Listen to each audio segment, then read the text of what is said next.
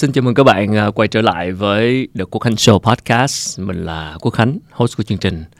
Hôm nay sẽ là một chủ đề à, rất là lạ so với những chủ đề trước đây trên à, show mà các bạn đã từng nghe.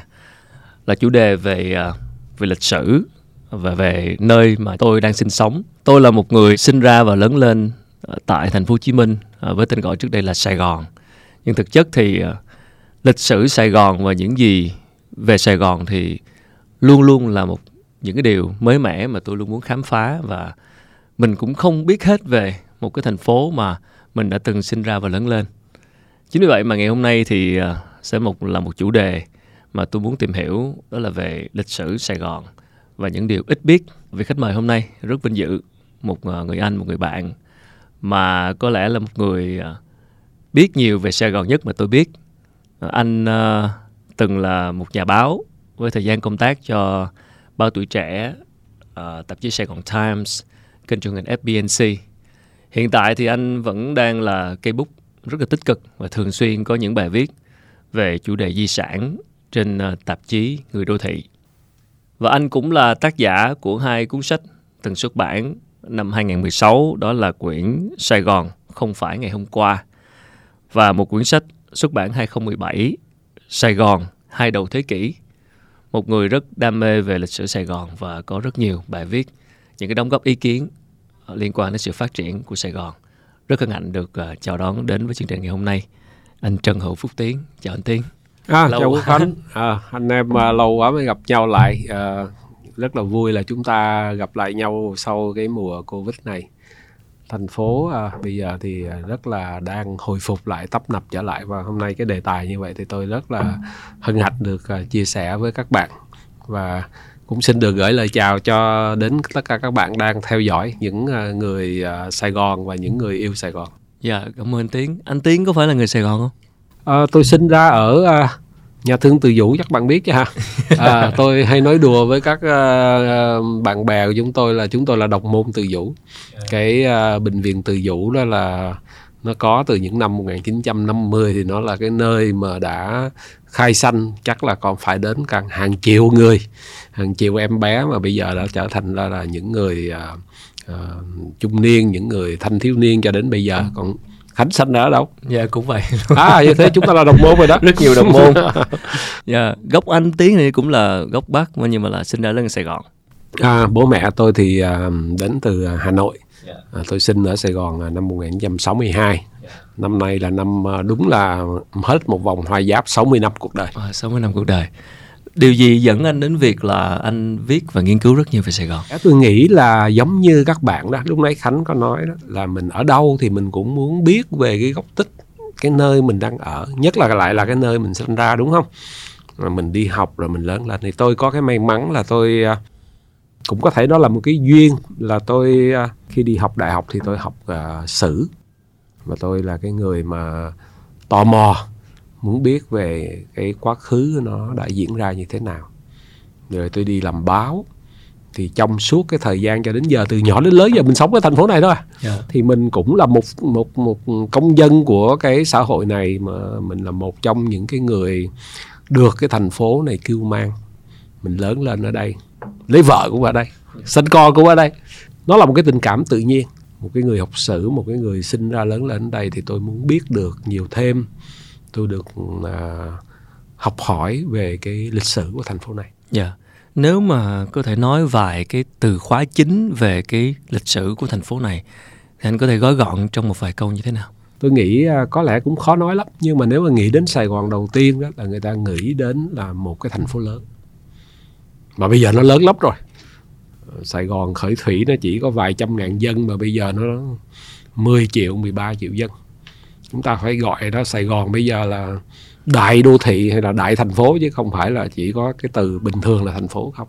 Kế đến thì mình có thể nói ngay là đây là một cái nơi, tôi hay dùng một cái từ đó, hợp chủng thị, hợp chủng phố, có nghĩa là rất là đa dạng.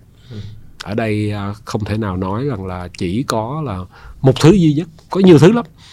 Và cái thứ ba thì có thể nói là cái sự năng động của nó nếu mà bảo là ba cái từ khóa thì tôi có thể chọn ra là ba cái từ khóa đó. Yeah. Một cái điều mà liên quan tới lịch sử Sài Gòn mà thực chất là khi trao đổi với anh trước khi mà chúng ta thực cái cuộc thực hiện cuộc trò chuyện này thì anh có nói là Sài Gòn là một kinh đô sông nước và có rất là nhiều cái điều mà đôi khi chúng ta không ít biết về cái đặc tính sông nước của Sài Gòn thì em muốn hỏi thêm một chút về cái lịch sử của Sài Gòn mà gọi là được hình thành trên sông nước như thế nào. Và chúng ta biết về Sài Gòn là thành phố có con sông Sài Gòn chảy qua nhưng mà để mà đi sâu vào cái nguồn gốc gọi là hình thành trên sông nước và kinh đô sông nước thì nghĩa là chúng ta nên hiểu như thế nào? Tôi có một cái bài viết trên tạp chí người đô thị à, cách đây khoảng một năm là Sài Gòn à, kinh đô sông nước. À, sở dĩ tôi chọn cái tên như vậy đó là bởi vì nó có hai yếu tố có thể nhiều bạn cũng chưa từng nghe đó là Sài Gòn là một kinh đô. Có nghĩa là một cái thành phố mà à, giống như gọi là thủ đô. À, chữ kinh đô là thường người ta dùng để nói là thủ đô mà vào trong cái thời kỳ phong kiến nhưng mà để chí muốn nói là một thành phố quan trọng một thành phố hàng đầu. Và lại là một thành phố mà có cái đặc điểm là sông nước. Chúng ta đang ở à, năm 2022 cho đến nay thì có thể các bạn trẻ đang lớn lên các bạn không biết có cảm nhận là cái thành phố này mình nó là một cái port city một cái thành phố cảng không? Chúng ta còn có một cái chữ gọi là cảng thị đó. Nha, rồi một cái thành phố mà nó liên quan đến sông nước không? Thì tôi nghĩ có lẽ là thế hệ chúng tôi là may mắn hơn là còn thấy một cái Sài Gòn nó tràn đầy sông nước à, kênh rạch bước ra một bước là bến Bạch Đằng. Bây giờ thì đang rất là mừng là những cái ngày gần đây thì bến Bạch Đằng đã được phục hồi và tôi nghĩ là cái hình ảnh mà một cái kinh đô sông nước đang trở lại. Bởi vì bấy lâu nay chúng ta quen với đường bộ, chúng ta quen với đường không, chúng ta không nhìn thấy cái sự tấp nập nhộn nhịp của một cái thành phố mà gắn với sông nước. Và từ khởi thủy, thì tôi, khi tôi nói cái chữ kinh đô sông nước là bởi vì lịch sử Sài Gòn, khởi thủy của nó là có biển, khởi thủy của nó là có sông. Nếu không có hai cái yếu tố sông nước này thì không có được một cái Sài Gòn thịnh vượng, không có thể ra đời một cái đại đô thị và không có thể có sự năng động của nó cho nên là nếu tôi đã nói với Khánh là cái từ kinh đô sông nước là trên cái nghĩa đó. Dạ. Yeah. Vì sao mà qua quá trình phát triển Sài Gòn là hơn 300 năm rồi và vì sao mà cái cái cái sự đặc biệt của kinh đô sông nước nó không có còn được như hồi xưa nữa. Như anh có nói là bây giờ có lẽ người ta ít nhắc đến Sài Gòn là kinh đô sông nước. Đến mức anh viết một bài báo đặt là kinh đô sông nước và nhắc nhở lại, nhắc nhớ lại là à đây là một kinh đô sông nước. Vì sao mà có một cái sự thay đổi? Có phải là một cái sự phát triển của quy luật kinh tế phát triển khiến cho cái cái việc những cái đặc tính về sông nước nó bị bị mai một đi hay không, hay như thế nào? Đương nhiên là sẽ có hầu hết là tất cả các thành phố thì đều phải có được xây dựng ở bên cạnh một cái nguồn nước. Nếu mà không có sông không có biển thì cái thành phố nó phải tìm ra được cái nguồn ờ, giếng nước. Thế thì Sài Gòn có thể nói ngay là Sài Gòn có một cái ưu đãi. À, chúng ta không phải là một thành phố trên núi như là Đà Lạt. À, Đà Lạt thì sẽ có thác có suối à, có những cái nguồn cung cấp nước nó nhỏ nhỏ thôi. Hoặc là Sài Gòn cũng không phải là như là Huế là có cái thành phố có cái sông Hương rất là lãng mạn. Sài Gòn có những cái đặc điểm riêng của nó. Khởi thủy Sài Gòn. À, chúng ta thường hay nói là Khánh mới nói là thành phố chúng ta trên 300 năm năm nay là 324 năm chẳng hạn vậy.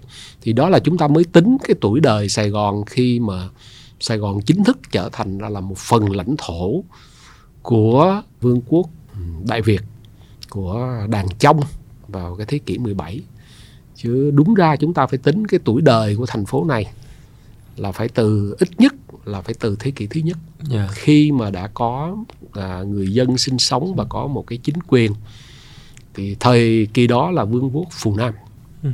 bây giờ thì chúng ta mở rộng ra không biết các bạn trẻ có nghe cái chữ phù nam không cái vương quốc phù nam nó không phải là chỉ là ở việt nam cái vương quốc phù nam nó vắt từ à, phía malaysia qua cái bây giờ là malaysia rồi xong rồi qua campuchia rồi qua đến à, việt nam. Đó là một cái vương quốc rất là lớn.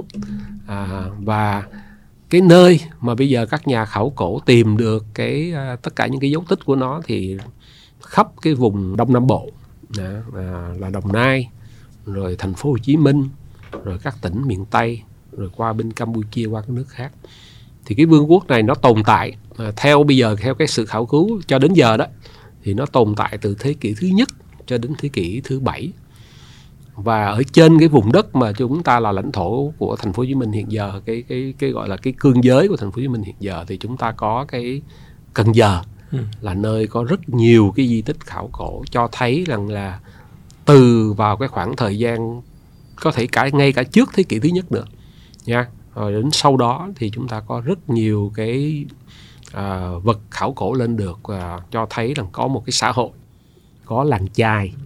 Và tôi trong cái khảo sát trong cái nghiên cứu tôi nghĩ đó là rất là trùng hợp rất là là đúng là thật sự ra đó là Sài Gòn là xuất thân từ một cái làng chài. Có thể chúng ta nói nó hơi giống lịch sử Singapore Singapore họ cũng rất tự hào nói họ xuất thân từ là một cái làng chài thôi. Ừ. nhưng mà cái làng chài này á, là một cái làng di động các bạn đi ra Cần Giờ các bạn sẽ thấy sông nước mênh mông từ cửa biển đi vào đến cái chỗ ngã ba nhà bè ừ. đó là tỏa ra yeah. Dạ.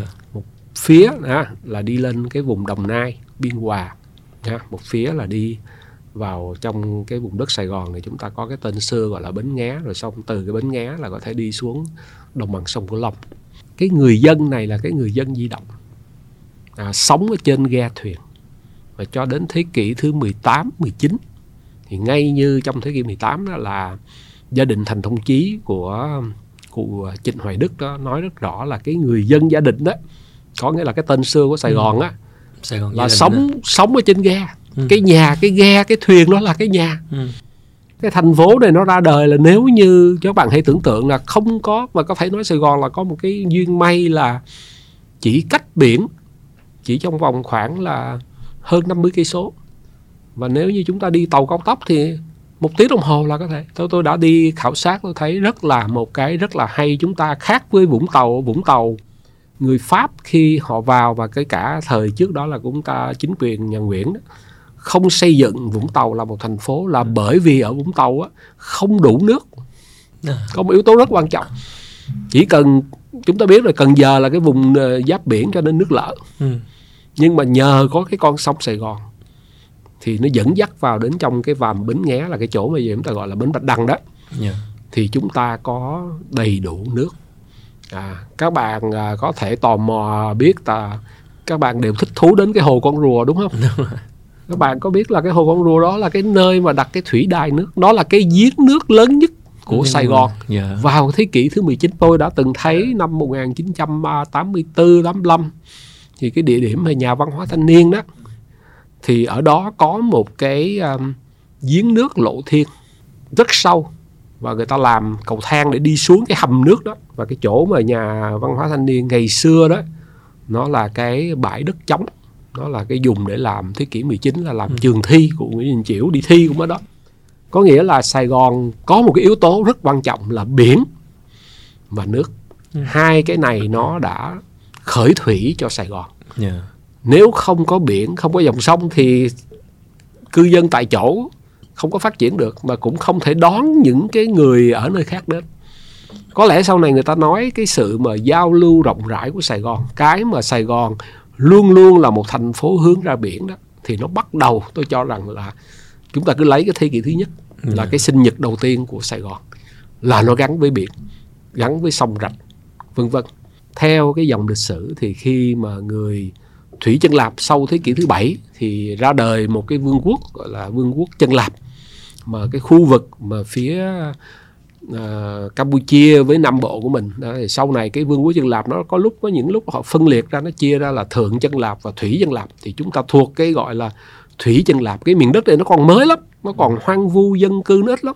Nhưng mà nhờ có cái dòng sông đó nhờ có cái vị trí của Sài Gòn như thế này nó thông với cái vùng lúa ở gò công ở mỹ tho cho nên nó tạo ra được cái sự nhộn nhịp và đến à, trước cùng thời điểm mà khi người Việt Nam đặt chân đến đây thì cái Sài Gòn lúc đó cái tên mà ừ, Khmer tên mà gọi là của thủy chân lạp gọi là Pray No Core yeah. Dạ và cái chỗ mà à, chúng ta gọi là bến Bạch Đằng bây giờ là bây giờ người Việt chúng ta trước đó còn gọi là vàm bến nghé đó, thì nó có cái tên là Crash Bay ừ. là cái nơi mà đàn châu họ xuống uống nước.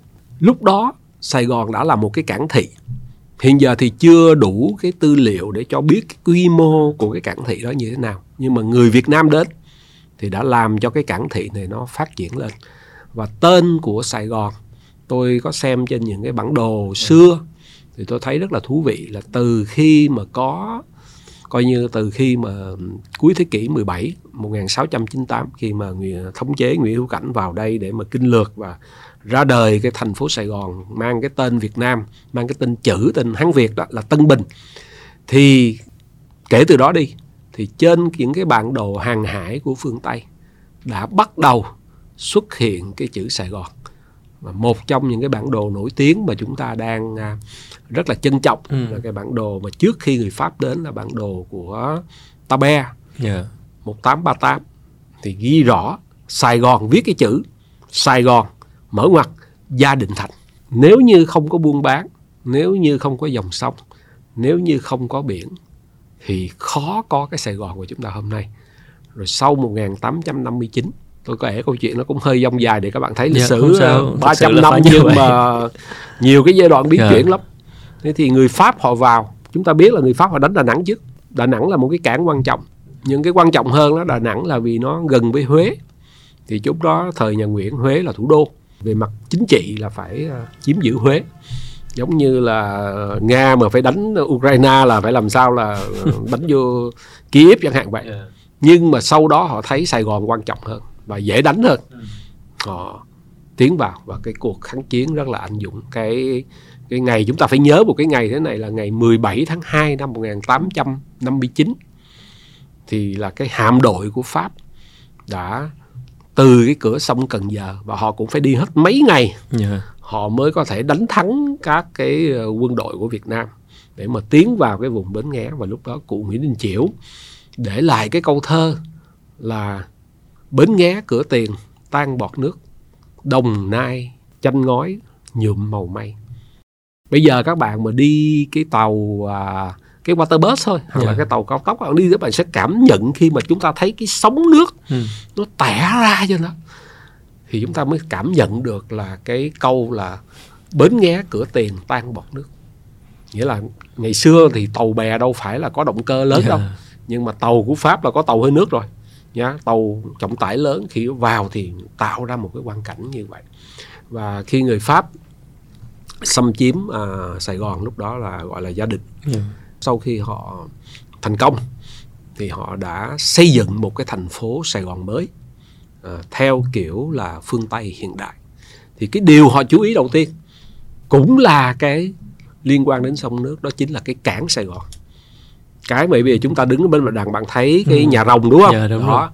Cái đó các bạn hãy tưởng tượng là năm 1859 à, họ mới xâm chiếm mình thì họ đã khai trương cái cảng Sài Gòn vào năm 1861 1862 cái chỗ đó chúng ta gọi là Khánh Hội cái vùng bây giờ gọi là quận tư đó yeah. Dạ. ngay chỗ bên nhà rồng đó thì ra đời cái người Pháp họ gọi là thương cảng Sài Gòn mà họ nỗ lực làm cái chuyện đó ngay trong lúc họ vẫn còn đang đánh nhau với chúng ta các bạn hãy tưởng tượng là cái vùng cái... Hà Hưng yeah. quận 10 đó ha, rồi từ chợ lớn băng qua đến cái vùng Hà Hưng 10 là cái chiến tuyến gọi là đại đồn chí hòa ừ. của tướng Nguyễn Chi Phương chỉ huy đánh thì trong khi người Pháp họ đánh nhau với chúng ta ở cái phía đó thì ở cái phía bờ sông đó họ đã cho xây dựng cảng họ làm bờ kè lại họ làm cầu tàu và đã có những cái thương thuyền của nước ngoài từ Singapore từ Hồng Kông từ Manila qua đây và một cái điều cũng rất là đứng về mặt kinh tế cũng rất là thú vị tôi đọc tài liệu tôi thấy rất là vui vào thế kỷ 22 này thì chắc các bạn trẻ đều nghe đến những cái từ như là BTA hiệp định thương mại tự do FTA, thuế suất yeah. bilateral uh, yeah. trade agreement uh, song phương hiệp định song phương uh, FTA free trade yeah. là cái khái niệm free trade là đánh thuế 0% thôi đúng không? Ừ. Thì thưa các bạn là vào năm 1861 1862 người Pháp đã áp dụng cái quy chế free port cái cảng mà không đánh thuế cho Sài Gòn cảng cho Sài cái thương cảng Sài Gòn. Tất cả các cái tàu bè theo lệ thường thì vô thì phải bị đánh thuế ừ. trên hàng hóa. Thời nhà Nguyễn cũng vậy thuyền vô anh đem hàng hóa gì đến thì người ta xem cái chủng loại hoàng rồi thêm cái quy mô cái kích thước hàng người ta sẽ đánh thuế anh nhưng mà lúc đó người Pháp muốn là cho Sài Gòn cạnh tranh với cái cảng của Singapore và cảng Hồng Kông. Chúng ta nhớ là Singapore và Hồng Kông là bị người Anh xâm chiếm trước Sài Gòn là khoảng 40 năm. À, rất là lớn. Tất cả các thuyền bè mà nước ngoài đem hàng hóa đến Sài Gòn thì người Pháp lúc đó quyết định là không đánh thuế hàng hóa mà chỉ đánh thuế neo tàu. Ừ. một cái khái niệm cực kỳ hiện đại cách đây um, dạ, từ thế kỷ 19 đó, là chúng ta đã hội nhập với thế giới bằng cái chuyện đó. Một cái chuyện mà bây giờ chúng ta phải ờ, bàn với các nước rồi phải đàm phán rồi mà chúng ta đứng về mặt kinh tế tôi chỉ nói đứng về mặt kinh tế. Lúc đó cái gia đình cái năm kỳ khi mà người Pháp xâm chiếm ta họ cũng phải mất 40 năm họ mới có thể xâm chiếm cả Việt Nam. Thì cái phần mà lãnh thổ mà của Việt Nam khi mà sát nhập vào trở thành thuộc địa của Pháp á, thì được hưởng tất cả những cái quy chế về kinh tế giao thương của người Pháp. Và lúc đó người Pháp đã ký với người Anh một cái hiệp định thương mại buôn bán giữa Anh và Pháp coi như là giảm thuế mọi thứ. Và automatic là cái nền kinh tế của ta rất nhiên tất nhiên lúc đó nó còn nhỏ bé thôi đã được thông thương với thế giới. Thêm một chi tiết liên quan sông nước tôi nói các bạn là cũng qua cái khảo sát tài liệu tôi thấy rất là lý thú yeah. Dạ. ở trung tâm lưu trữ uh, quốc gia 2 ngay trên đường Lê Duẩn đó còn giữ được một cái tài liệu là cái hiệp định viễn thông giữa Mỹ và Pháp vào khoảng 1865 thế thì các bạn biết không tại sao cái, cái rất là lạ là cái văn bản đó thì viết tay rất là đẹp mà còn lưu tại cái trung tâm lưu trữ quốc gia thì cũng vào cái thời điểm đó là ở Vũng Tàu. Người Pháp cho làm một cái đường cáp. Bây chúng ta hay gọi là cáp quang, nhưng hồi đó thì chỉ là cáp à, kim loại thôi. Và từ Vũng Tàu là nối với Sài Gòn. Và như vậy vào cái cuối cái những năm 1860 Sài Gòn đã thông tin với thế giới, đã liên lạc, liên thông với thế giới qua cái đường dây cáp điện tính. Từ Sài Gòn, từ Vũng Tàu đi lên Hồng Kông mà từ Hồng Kông nối mạng với Mỹ. Rồi từ Sài Gòn đi qua Singapore để mà nối mạng với châu Âu. Nếu như Sài Gòn là một thành phố trên núi ừ. à, không có sông không có biển thì chắc sẽ không có những cái việc đó. Thế thì à, cái thời kỳ mà 80 năm người Pháp à, xâm chiếm Việt Nam thì Sài Gòn là một cái thành phố mà có tên trên bản đồ bắt đầu có tên à, trên bản đồ hàng hải và ừ. bản đồ thương mại của thế giới. Và có thể chúng ta dùng những cái thuật ngữ mà giờ các bạn trẻ đang học đó nghe là supply chain chẳng hạn vậy chuỗi cung ứng đó ứng. thì Sài Gòn là một mắt xích không thể thiếu trên cái bản đồ cung ứng của thế giới. Tôi à, qua úc tôi tình cờ tôi có tìm được một cái bản đồ rất là lý thú.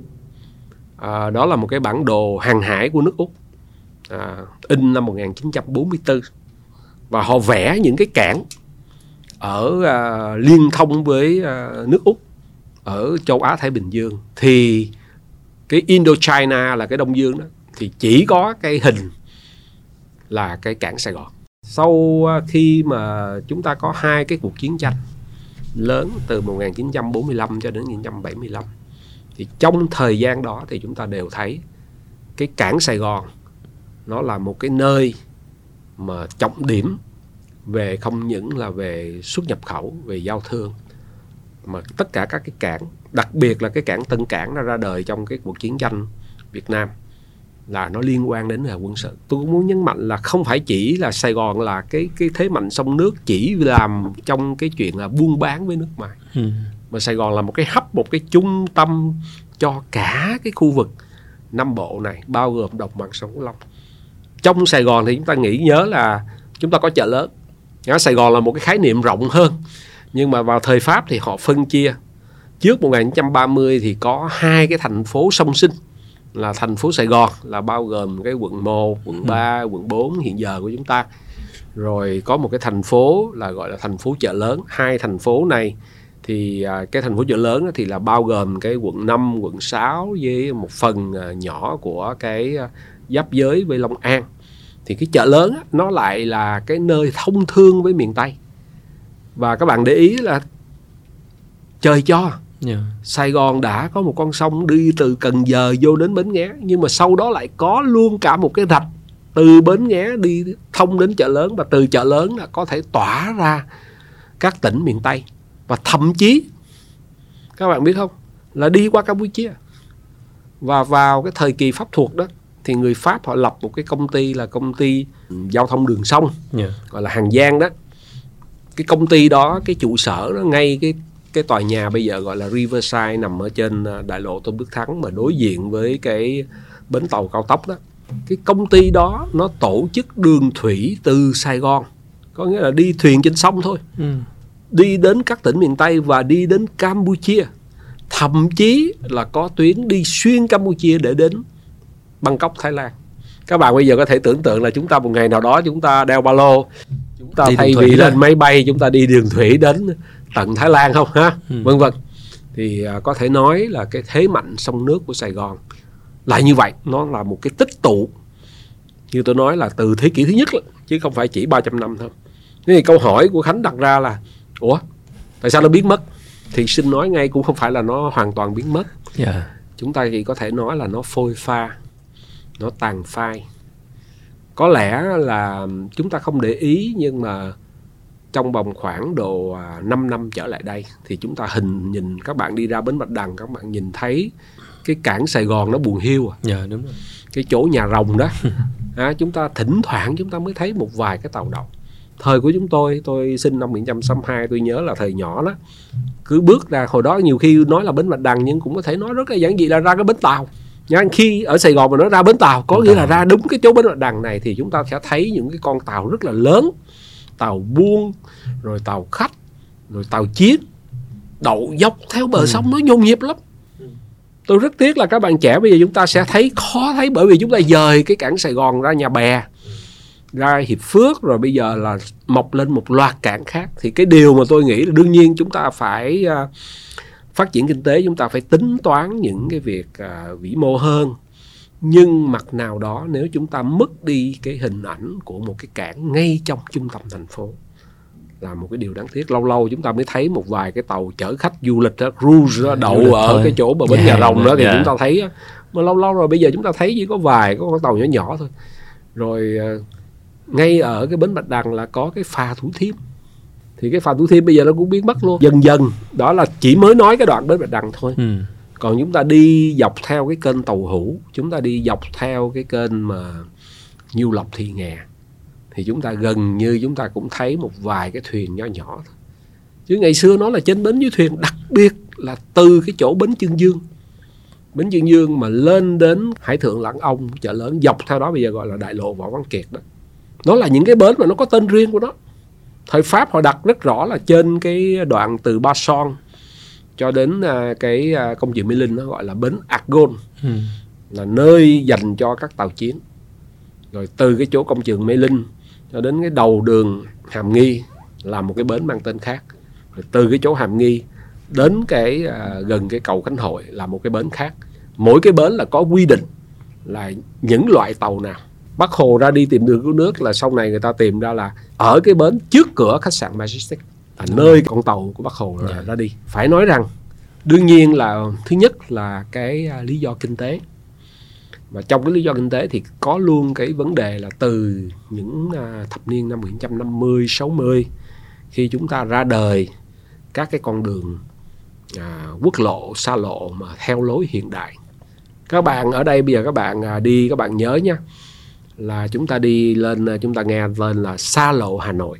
Ừ. thì trước năm 1975 nó tên là xa lộ Biên Hòa hay là xa lộ Sài Gòn Biên Hòa và nó chỉ mới bắt đầu 1957 1958 thôi.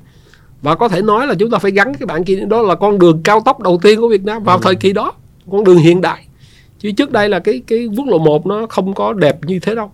Rồi sau này là cái con đường đi về Cần Thơ là quốc lộ 4 nha được sửa chữa mọi thứ cho nên cái giao thông đường bộ Ừ. nó phát triển hơn thì đương nhiên rồi cái xe lửa à, trước đây là chúng ta có xe lửa xuống tới tận Mỹ Tho rồi xe lửa từ Sài Gòn đi Biên Hòa rồi ra miền Trung rồi vân vân Ừ. thì đương nhiên nhiều cái phương tiện giao thông cộng với cái hàng không thì nó làm cho về mặt người dân đó thì sử dụng cái phương tiện những cái phương tiện di chuyển đó thì nhanh hơn à, nhưng mà về mặt kinh tế thì cái giao thông đường thủy vẫn đóng một vai trò quan trọng. Nhưng mà như tôi nói là khi chúng ta bắt đầu di dời cái cảng Sài Gòn ra xa thì cái hình ảnh của cái cảng đó là nó dần dần biến mất. Còn đương nhiên là cái đóng góp của nó trong cái nền kinh tế của thành phố Hồ Chí Minh hiện giờ thì vẫn có những cái giá trị nhất định. Nhưng mà về mặt cảm nhận của người dân thì có thể không thấy được nó nhiều.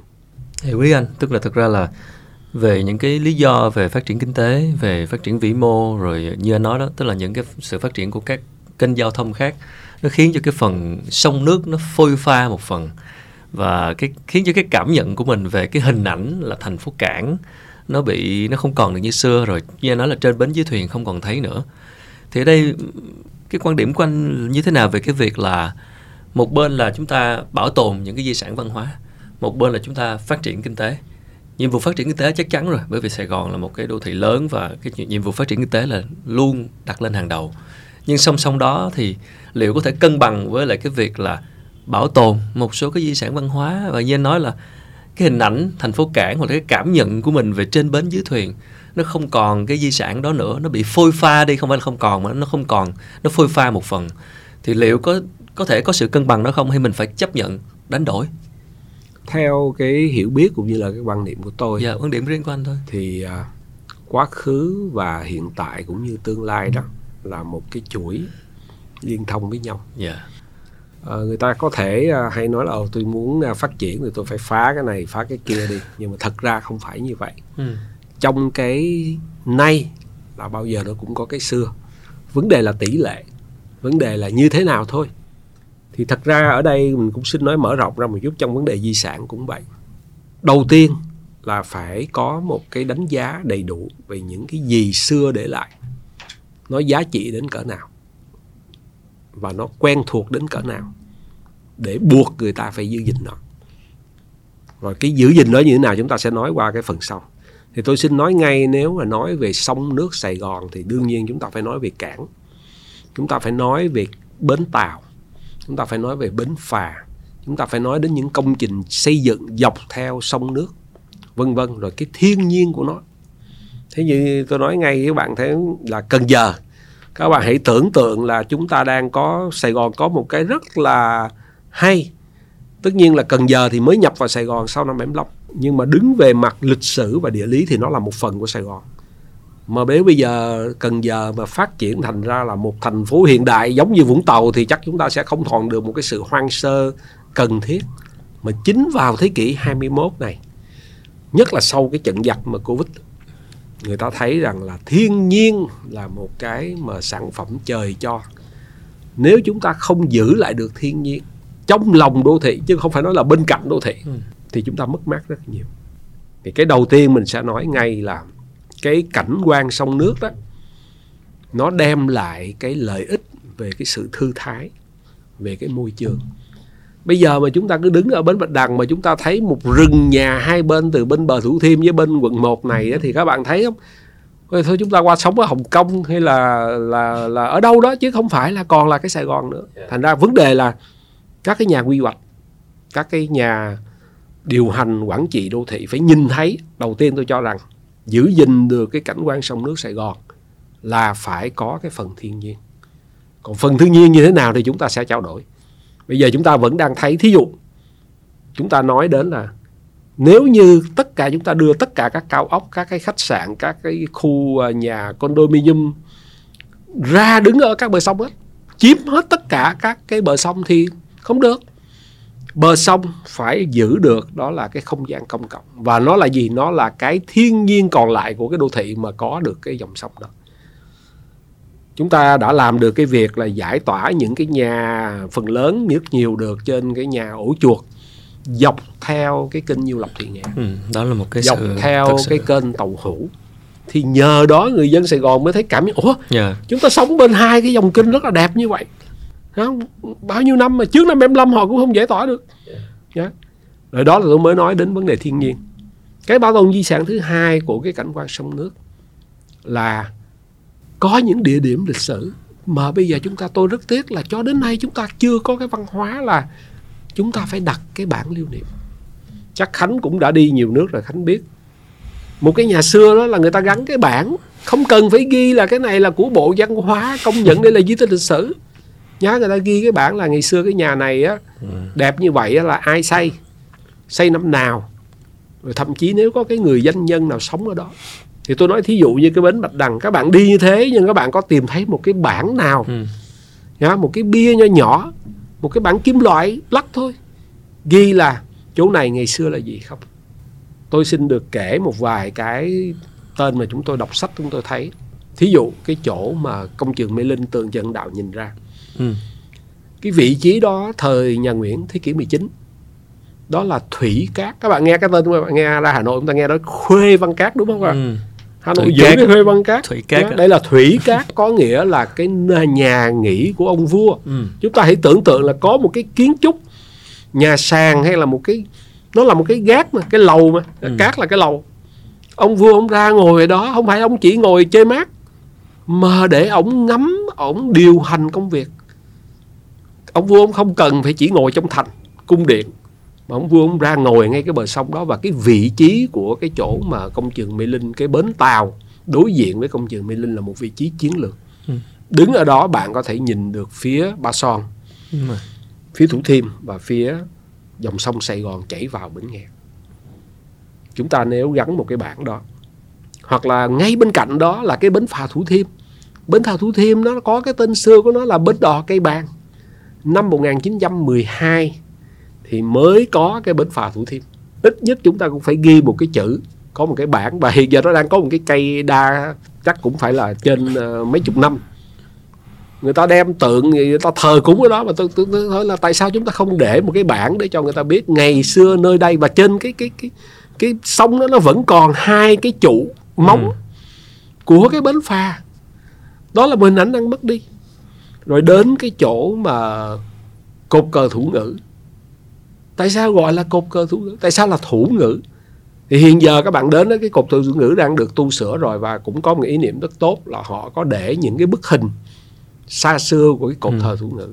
Cột cờ thủ ngữ nó ra đời vào khoảng 1865 nó là không phải là cái cột cờ hiểu theo nghĩa để treo quốc kỳ mà nó là cái cột để mà cờ tín hiệu hải quân cờ tín hiệu trên trên hàng hải đó là cái cột tín hiệu và ngày xưa người pháp quy định đó tàu bè đi từ xa đến đó để mà thấy được Sài Gòn có nghĩa là phải nhìn thấy có cái cột cờ đó cờ. và xa xa đó là cái tháp nhà thờ Đức Bà cái tháp nhà thờ Đức Bà nó là một cái landmark một cái cột mốc thứ hai Ừ. 57 mét và không cho họ không cho tất cả các nhà cửa mà chung quanh đó được hơn. vượt quá cái tầm cao của nhà thờ Đức Bà. Đối diện với cái cột cờ thủ ngữ thì bây giờ đang là cái cao ốc The One mà gần đây đã được ờ, một cái công ty khác mua lại để mà sau khi mấy năm mà, bó chiếu vậy đó. Tòa nhà đó đó nó có Ngay cái, chân- ngay ngay cái bên- thủ ngữ có một cái cái tên gọi nữa là trạm Gia Tân. Thì thời nhà Nguyễn đó là có những cái chạm liên lạc bây giờ chúng ta gọi là giao liên là courier đó Ừ. ha, hay nói ngày xưa đó là một hình thức bưu điện nhưng mà chỉ dành cho nhà vua thôi Dạ.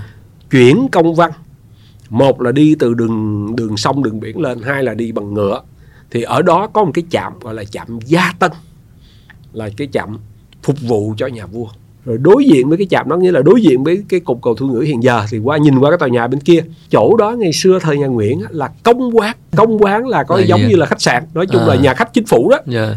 là để đón các cái quan từ các tỉnh đi lên. Là vì trên đường đi ra Huế là phải ghé đến gia đình hoặc là đến gặp Lê Văn Duyệt. Tổng chấn Lê Văn Duyệt là phải có cái chỗ để Ừ. mà ở. Thứ hai là gì? Để đón các cái sứ thần của nước ngoài. Thế kỷ 19 chúng ta cũng rất là văn minh các bạn thấy đón khách là có nhà riêng cho khách. Nha, nó nằm ở ngoài cái thành. Nếu bạn nào đi ra Huế bạn sẽ thấy là ở Huế có cái địa danh gọi là bến Thương Bạc.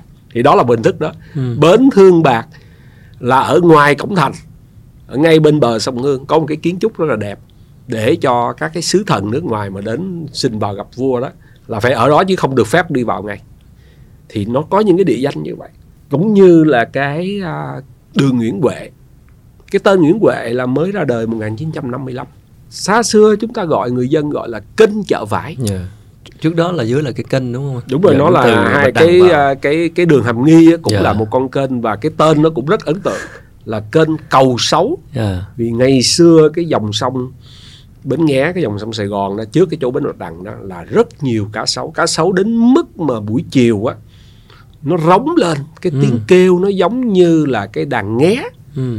cho nên nó lại có cái tên chữ cho nó thay vì gọi là sông Tân Bình là tên của cái thành phố Sài Gòn vào thời nhà Nguyễn thì gọi là sông Ngu Chữ Ngu Chữ Giang là bởi vì cá sấu rất nhiều và vào thời kỳ đó ở Đông Nam Á là như vậy Ừ. cụ Phan Huy Chú là một cái sứ thần của nhà Nguyễn khi mà đi qua Jakarta. Năm 1838 đó, có viết trong đó là đi đến Jakarta đó. Thì cái thành phố Jakarta đó là trên cái dòng sông mà mà chảy qua thành phố Jakarta thì toàn là cá sấu mà dài 3 mét. Yeah. chúng ta chung sống với cá sấu Yeah. chúng ta chung sống với hổ với cọp. Đó. Thì những cái uh, di tích đó cần có cái bản lưu niệm.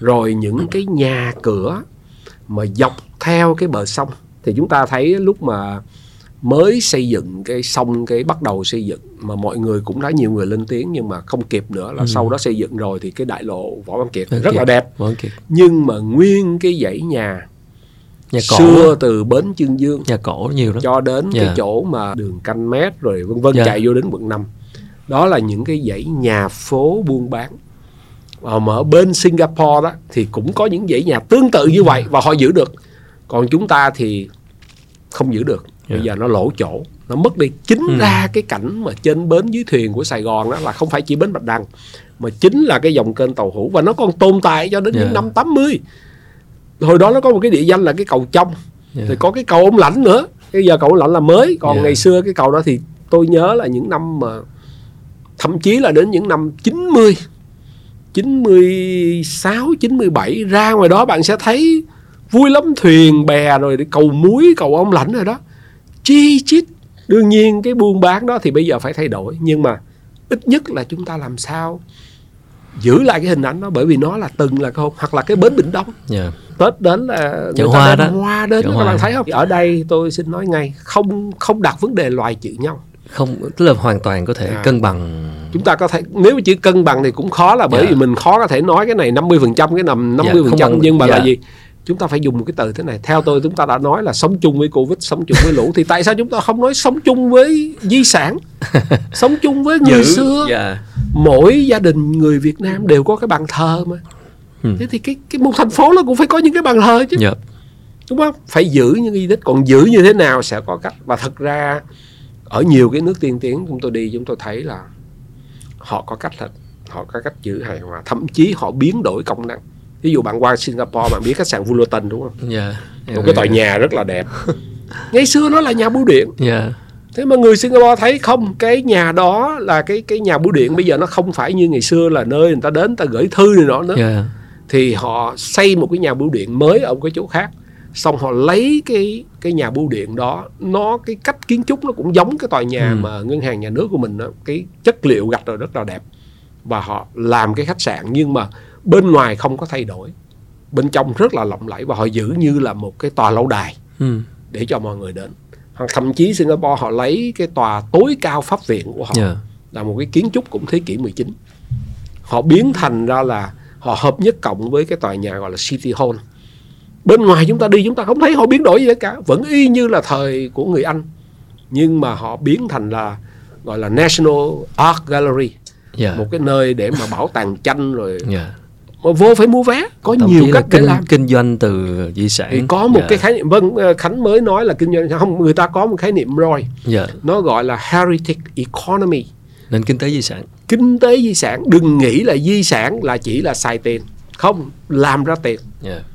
nó sẽ kéo theo sự phát triển của du lịch nó sẽ kéo theo sự sáng tạo Ừ. công nghệ 3D rồi AI rồi rất nhiều cái chuyện Ừ. mà có thể make money được chứ không phải là nó chỉ là một cái chuyện gọi là trưng bày trang trí Dạ. mà nó là một phần của cái cuộc sống xã hội vẫn giữ được những cái nét văn hóa những cái di sản đồng thời vẫn có thể tìm cách để có một cái nền kinh tế để cho nó bền vững duy trì lâu dài và rất là thích cái câu của anh nói khi mà nói từ, từ sống chung với di sản đó tức là hoàn toàn chúng ta không loại trừ giữa phát triển kinh tế và bảo tồn di sản nhưng anh nhắc đến ờ, cái chỗ công trường Mê Linh với cái tượng Trần Hưng Đạo đó thì ờ, cũng rất là nhiều thắc mắc về cái cái địa danh lịch sử này rồi vừa qua cũng rất nhiều cái luồng ý kiến xoay quanh cái tượng Trần Hưng Đạo rồi cái lư hương được dời đi rồi trở lại thì cái anh có thể nói thêm một chút về cái địa danh này câu chuyện về công trường Mê Linh Dạ. cũng như là tượng đài Trần Hưng Đạo và Lư Hương là một câu chuyện mà khá nhiều à, thời gian và cũng là một câu chuyện rất là nhiều cái điều kỳ thú. À, tôi muốn nói với các bạn ngay là cái công trường Mê Linh đó trên cái à, bản đồ mà quy hoạch của người Pháp 1880 đó, là nó đã có rồi. Và phải nói đó là một cái vòng cung tuyệt đẹp tôi đi ờ, một số nước tôi đi tôi không thấy là có một cái nơi nào ngay sát bờ sông mà lại là một cái ờ, hình bán nguyệt các bạn Ừ, thấy không một cái quảng rồi. trường hình bán nguyệt mà có ít nhất là bảy tám con đường trâu về nó và phía trước lại là một cái bến sông, bát ngát. Đứng về mặt gọi là hình thể đó, địa lý đó, tuyệt đẹp, một cái vị trí rất là tuyệt vời. Và vào thời người Pháp thì trước 1945 họ gọi đó là cái quảng trường Rigaud de Genui là tên của cái ông đô đốc mà chỉ huy xâm chiếm Đà Nẵng và Sài Gòn. Họ dựng tượng ở đó thì đó là hình ảnh của một cái ông à, tướng à, xâm lược Việt Nam. Cách mạng tháng 8 năm 1945 chúng ta xóa đi cái tượng đó. Ừ. và cái chỗ đó cho đến năm 1955 thì nó mới mang một cái tên mới. Lúc đó gọi là công trường Mê Linh vì à, vào cái thời điểm năm 1955 thì coi như là người Việt Nam coi như là người Pháp phải ra đi.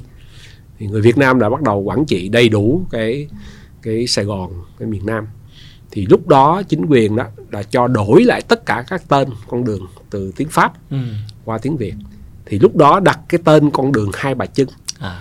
cái con đường Hai Bà Trưng thời Pháp nó gọi là con đường chiến lược bởi vì con đường đó từ thời nhà Nguyễn nó đã có rồi. Nó là con đường để mà thông lên Campuchia. Thế thì khi đặt tên con đường Hai Bà Trưng thì có lẽ tôi nghĩ là cái người đề xuất tên đường đã thấy rằng là cuối con đường Hai Bà Trưng thì gọi là công trường Mê Linh. Đó là cái lý như vậy thôi. Dạ rồi sau đó người ta mới à, dựng một cái à, tượng đài, là tượng đài Hai Bà Trưng là khoảng 1957 thì cái tượng đài hồi đó này nó cũng có nhiều cái dư luận là thời đó là cái chính phủ Ngô Đình Diệm. Thì tổng thống Ngô Đình Diệm thì có người em trai là Ngô Đình Nhu và bà vợ của ông Ngô Đình Nhu là bà Trần Lệ Xuân. Thế thì người ta nói rằng là cái tượng đó đó, thì cái gương mặt á là nó giống à, bà Trần bà bà Trần Lệ Xuân và con gái của bà. Người dân có thể người ta không thích thú bởi vì hồi đó là cái chế độ gia đình trị độc tài. Tuy nhiên xem lại hình ảnh thì à, tôi thấy cái tượng đó thì thật ra theo quan điểm của tôi đó thì nó quá hiện đại đi. À, tạc tượng không phải là theo cái kiểu mà À. là tạc giống con người mà nó có hình cách điệu. Có thể theo quan điểm của tôi có thể nó bình thường chứ nó không nó không được đặc sắc lắm. Ừ. thế thì năm tháng 11 1963 xảy ra cái cuộc đảo chánh Ngô Đình Diệm.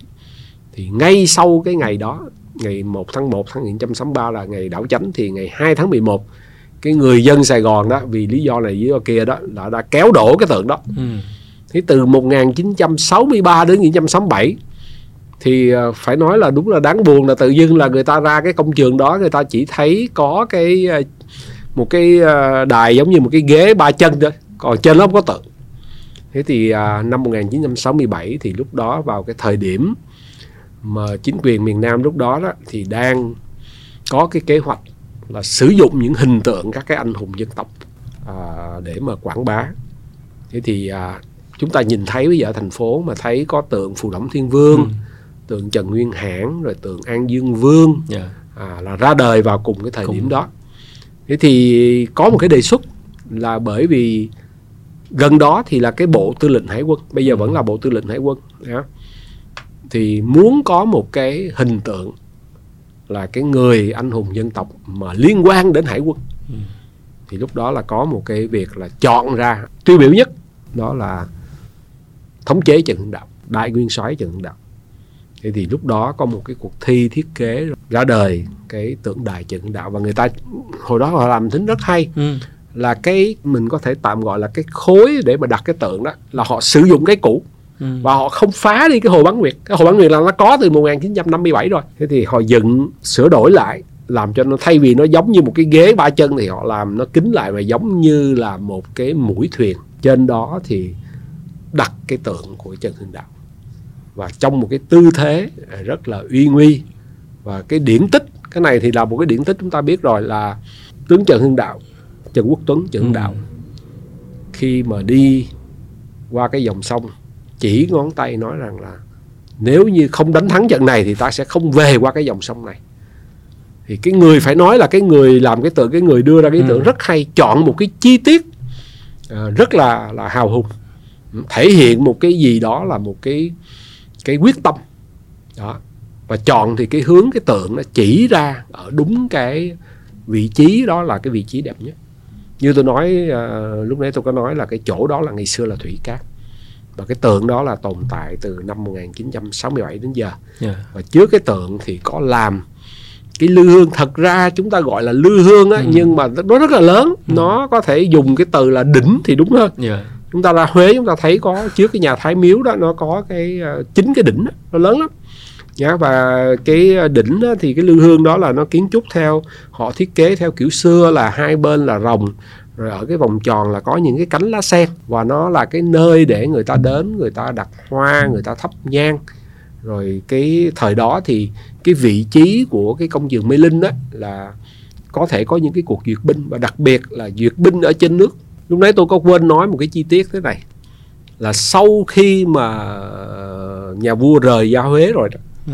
thì cái thủy cát là coi như là thủy cát dành cho vua thành ra không được dân không được cái cái ông quan kế tiếp là tổng chứng gia đình là là cụ lê văn việt là không không có được xài thế thì cái ngày rằm tháng giêng đó thì đặc biệt riêng của gia đình đó là tết đó, là có cái phong tục là ngày rằm tháng giêng đó là tổng chấn lê văn việt đó, là sẽ tổ chức duyệt binh trên bộ và trên sông thì cái cuộc duyệt binh trên sông là cũng bắt đầu từ cái vị trí mà cái xưởng ba son ra đến cái chỗ đó ngày xưa cái chỗ đó đã là từng cái nơi duyệt binh bởi vì rất là thuận lợi sông rộng có dạ. cái khán đài có cái chỗ để mà, dạ, mà xem đánh trận giả trên sông nữa chứ không ừ. phải là duyệt binh thủy chiến mà đánh trận giả tôi nghĩ là những cái người mà hồi đó họ xây dựng cái tượng đó họ cũng đã đọc sách họ ừ. nghiên cứu lịch sử thành ra họ hình dung cái chỗ đó phải là một cái vị trí liên quan đến hải quân đến hải quân đến cái trận thủy chiến nổi tiếng và cũng như là cái ý tưởng nó đến là sau năm 1955 đó thì cái con đường từ cái chỗ mà ba son á, đến cái chỗ mà đầu hàm nghi đó yeah. thì dạ. được đặt tên là đường bạch đằng và cái bến tàu thì gọi là bến bạch đằng cho nên là cái những cái âm hưởng đó nó ừ. nó cộng hưởng với nhau là làm nên cái hình tượng hào hùng ở đó cách đây uh, à, 3 năm một cái sự cố xảy ra là cái à, lư hương đã được uh, dời đi à, vì lý do là bảo rằng là có người nói rằng là cái chỗ này là cái tượng đài chứ ừ. không phải là nơi thờ cúng à tuy nhiên là bây giờ mới đây thì chúng ta thấy điều đáng mừng là chính quyền thành phố đã hiểu rằng là tất cả các nước trên thế giới cũng vậy thôi sẽ có một cái hình thức là bên cạnh cái tượng đài thì nếu như ở châu Âu hay Âu Mỹ phương Tây đó người ta không có cái lư hương theo kiểu phương Đông thì người ta vẫn có một cái hình thức có cái đài để hoa để à, hoặc là làm một cái ngọn lửa vĩnh cửu rồi ừ. vân vân thế thì đối với phong tục Việt Nam thì phải có cái lư hương ừ. và hay nhất là cái lư hương được chuyển à, về cái đền thờ Trần Hưng Đạo ở à, đường Võ Thị Sáu thì đưa lại tôi có dự yeah. Dạ. cái à, buổi tối yeah. Dạ. mà khi đưa cái lư hương về cái tượng đài cũ thì tôi thấy là chính quyền thành phố làm cái việc này rất là thành kính rất là trang trọng và phải nói rằng là bây giờ khi chúng ta thấy cái lư hương trở lại vị trí cũ thì người dân là có thêm một cái à, đến thăm rồi bày tỏ cái sự à, tôn vinh à, kính trọng một cái vị mà được coi là đức thánh yeah. Dạ. ngày xưa đã có cái câu đó là gọi là cụ uh, Trần Hưng Đạo là cha tôi nhớ là hôm đó là có có một cái uh, vị sư uh, khi làm cái lễ mà đặt lại cái lư hương đó yeah. Dạ. thì chính cái vị sư đó lại giảng dạy là chúng ta kính lễ uh, Đức Thánh Trần Hưng Đạo không phải là Đức Thánh là người ở miền Bắc nhưng mà phải nhớ rằng là Việt Nam chúng ta xuất phát từ miền Bắc đây là một cái cái biểu tượng là chúng ta chống lại ngoại xâm và cái truyền thống đó thì nó từ Bắc đến Nam ừ. chứ không phải là vì là Đức Thánh Trần Đạo là gốc ở Nam Định thì ừ. chúng ta chỉ có thờ cúng ở Nam Định mà vẫn phải và thật sự ra là cái cái truyền thống mà mà thờ cúng Trần Hưng Đạo thì hiện giờ riêng về cái tượng đài là có rất nhiều nơi thậm chí chúng ta đưa cái tượng đài Trần Hưng Đạo ra tận đảo Trường Sa ừ. nó là một cái biểu tượng ờ, về anh hùng dân tộc rất là quan trọng liên quan đến biển mà dạ. thành phố Hồ Chí Minh ờ, lại có một cái vị trí ờ, rất là đẹp và cũng thấy cũng nói luôn là chúng ta nói về tượng đài nhưng chúng ta phải nói về cái cái cái công viên đó ha, à. một cái khoảng không gian đó thì đứng về mặt nghệ thuật thì chúng ta có thể nói là nó đã có từ 1957 được thiết kế lại thời Pháp không có cái hồ bán nguyệt đó ừ. là một cái ý tưởng rất là hay tôi rất tiếc là kho chưa có tài liệu để biết cái người kiến trúc sư nào yeah. thiết kế ra cái đó yeah. mà tôi từ cái lúc mà sáu bảy tuổi thì tôi đã từng đến đó chơi yeah. rất là là vui và tôi mong rằng là tôi có một cái ý kiến là giả như bây giờ các các bạn trẻ được có cái dịp chúng ta có cái ngày lễ hải quân hoặc là một ngày lễ lớn nào đó thì uh, các cái tàu chiến của Việt Nam đó ừ. có thể về đậu đây chúng ta hãy tưởng tượng chúng ta có tàu ngầm nhé các bạn hải quân chúng ta bây giờ rất hiện đại nếu mà người dân ờ, hoặc là những cái chiến hạm mới Lý Thái Tổ rồi vân vân mà có dịp nào mà về đậu ngay cái chỗ đó để cho người dân thành phố được thưởng ngoạn cái ừ. cái hình ảnh của quân đội Việt Nam anh hùng thì cũng rất là tốt. Tại sao không? Nhà một địa điểm rất là ý nghĩa về mặt lịch sử. Và anh anh Tiến thì chắc cũng cũng đi nhiều và cũng nghiên cứu nhiều các những cái mô hình hoặc là những cái cách làm ở các nước phát triển khác. Như anh cũng vừa chia sẻ ở Singapore. Vậy thì uh, anh có đúc kết được gì về cái cách mà mình có thể học được từ những quốc gia khác trong cái việc mà bảo tồn di sản hay không? Tức là cái cái chính ở đây cái khó nhất là gì tức là ở đây cái việc mà bảo tồn di sản nó khó là do mình ham muốn lợi ích kinh tế quá hay là do cái tư duy của mình về chuyện bảo tồn di sản hay là do vấn đề phát triển kinh tế thì cái cái điểm nút thắt cái điểm chính chính yếu quan trọng chỗ này trong cái việc bảo tồn di sản khó nhất là gì theo anh? Tôi ờ, cũng chưa phải là nghiên cứu nhiều về yeah. vấn đề này. Tuy nhiên ờ, cách đây mấy năm tôi có một cái tham luận cho trong một cái hội nghị của hội đồng nhân dân rất mừng là cách đây à, hai ba năm hội đồng nhân dân Chí Minh là có một cái uh, chuẩn bị cho một cái phiên họp uh, của hội đồng nhân dân mà chuyên về di sản. Thì có làm một cái cuộc hội thảo và tôi có tham gia một cái tham luận về các cái kinh nghiệm các nước mà tôi thâu liệm được yeah, dạ, ở Anh yeah. rồi châu Âu rồi Mỹ hay châu là Âu. Úc vân vân châu Âu yeah. Dạ. thế thì uh, có thể nói thế này kinh nghiệm nó cho thấy thế này là đầu tiên bao giờ cũng vậy chính quyền phải đi trước một bước cái tác động của chúng ta hay gọi là thượng tầng kiến trúc xuống cái hạ tầng cơ sở là ok thượng tầng kiến trúc cái nước mà đầu tiên ý thức về di sản là nước anh có thể nói ngay người anh họ đã có nhiều cái cung điện đền đài và nếu tôi nhớ không lầm thì thế kỷ thứ 14 15 đó họ đã làm một cái cơ quan chuyên trách về cái việc giữ gìn các cái cung điện các cái tượng đài. Và sau đó cái cơ quan đó mở rộng ra. Sau một thời gian cứ phát triển phát triển thì nó trở thành ra là một cơ quan chuyên trách về di sản. Họ có ý niệm và có luật luôn. Nước pháp cũng vậy. Rồi à, thí dụ như ở úc thì à, mà các nước cũng có là khi anh xây nhà xây cửa đó là người ta có một cái quy hoạch. Ừ. hay nói cách khác là có một cái luật lệ hẳn hoi. Khu nào là đã có những cái nhà xưa coi như đó là anh muốn mà xây sửa lại là anh phải căn cứ vào cái bản quy hoạch đó. Mới nhất thành phố Hồ Chí Minh đó đầu mới ra cái um, sở quy hoạch kiến trúc có ủy ban dân thành phố có ban hành đã có 6 cái khu vực thì đó là một cái tín hiệu cho thấy là chúng ta đang thực hiện cái kinh nghiệm của các nước khác đó là phải luật đi trước ừ. chứ không phải bây giờ thật ra chúng ta đã có một cái quy hoạch là 930 hectare cái vùng lõi của Sài Gòn này là chủ yếu là cái quận 1, quận 3 yeah. Dạ. những cái con đường nào những cái tòa nhà nào cần phải giữ ừ. nhưng rất tiếc vừa qua thì cái thông tin đó nó vẫn chưa có rõ ràng nó vẫn chưa được công bố vân vân à, thậm chí có những cái nhà mà chúng ta có thể hình dung thế này lạ lắm cái trụ sở ủy ban nhân dân thành phố. Nhá nó là vào 1909 1910 nhưng không có ở phía trước nó không có gắn cái bảng. Tòa nhà rất là đẹp không các bạn. Hoặc là cái dinh thượng thơ đó là cái số mà 59 61 lý tự trọng đó là có một cái sự tranh luận hồi đầu người ta định đập nó. Đó thì chính quyền phải đi trước một bước. Đó là cái kinh nghiệm. Và chính quyền đi trước là gì? Chính quyền là đương nhiên là quy hoạch kế hoạch là luật lệ. Yeah. và cái thứ hai rất quan trọng cái kinh nghiệm mà tôi thấy là là giáo dục là truyền thông. Bây giờ bạn cứ thử hỏi từ nhỏ đến lớn giờ bạn học cái môn lịch sử đó. Trong lịch sử chúng ta dạy lịch sử của quốc gia. Đúng rồi. Nhưng chúng ta không dạy nhiều về lịch sử địa phương. Thứ hai là chúng ta nói rất nhiều về lịch sử đấu tranh. Đương nhiên đất nước ừ. Việt Nam là một cái nước bị xâm lược nhiều quá chúng ta phải đấu tranh với ngoại xâm. Nhưng chúng ta còn một cái phần lịch sử về xây dựng đất nước lịch sử về văn hóa. Cái phần đó đó theo tôi tôi tôi học từ nhỏ đến lớn cho đến lên đến à, đại học.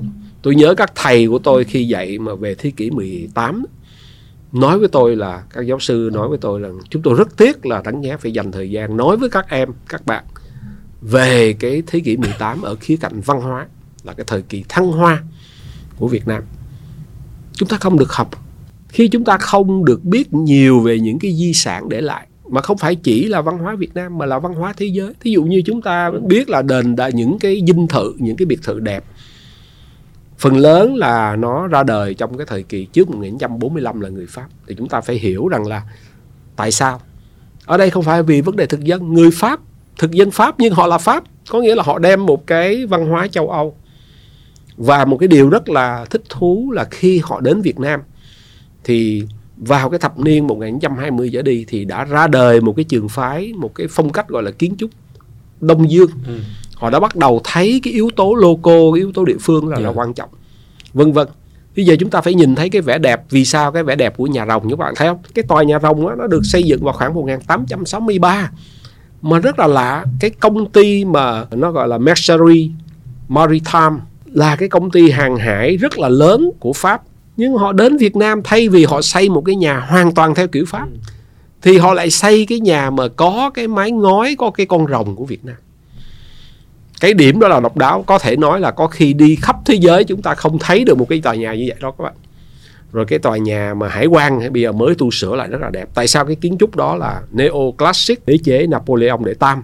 Những cái đẹp đó chúng ta cần được học hỏi để chúng ta mới yêu quý rồi lăng ông của chúng ta rồi bao nhiêu cái đền đài tại sao người Việt Nam các cái cổng đền chùa đó là phải có cái tâm quan ừ. tại sao phải có cái biển hạ mã? Tại sao lại phải có cái con hai trong trong bên trong nó nội thất đó? Thì lúc giờ chúng ta sẽ thấy là gì lúc nào cũng có hai con ngựa gỗ. Rồi bàn thờ thì có hai con con hạt đứng trên con rùa. Rồi vân vân hoành phi câu đối rất nhiều cái việc mà chúng ta chưa được hướng dẫn còn đương nhiên là hướng dẫn như thế nào thì không phải là chỉ là những cái chuyện là cứ ghi vào sách rồi đọc. Yeah. phải kiểm tra học kỳ rồi đúng không? Còn nhiều cái cách để mà chúng ta biết đến. Thế thì vấn đề giáo dục tôi cho rằng là cũng phải xuất phát từ nhà nước. Ở nước ngoài tôi nhớ là ngày xưa tôi học sử là mấy thầy của tôi nói là người châu Âu đó họ rèn cho người dân của họ. Rồi các cái cơ quan chính phủ là gì lúc nào cũng phải biết giữ gìn cái tài liệu. Cho nên lưu trữ của họ rất là tốt.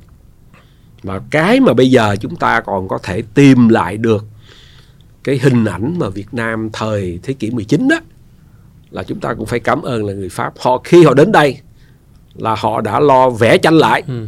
chụp hình lại ghi chép dịch lại. Và họ lưu giữ. Tôi có cái may mắn là có mấy năm tôi đến mỗi lần tôi đến Paris tôi đã tìm đến là thư viện quốc gia Pháp tôi tìm đến một số cái nơi lưu trữ của, của Pháp. Các bạn biết không?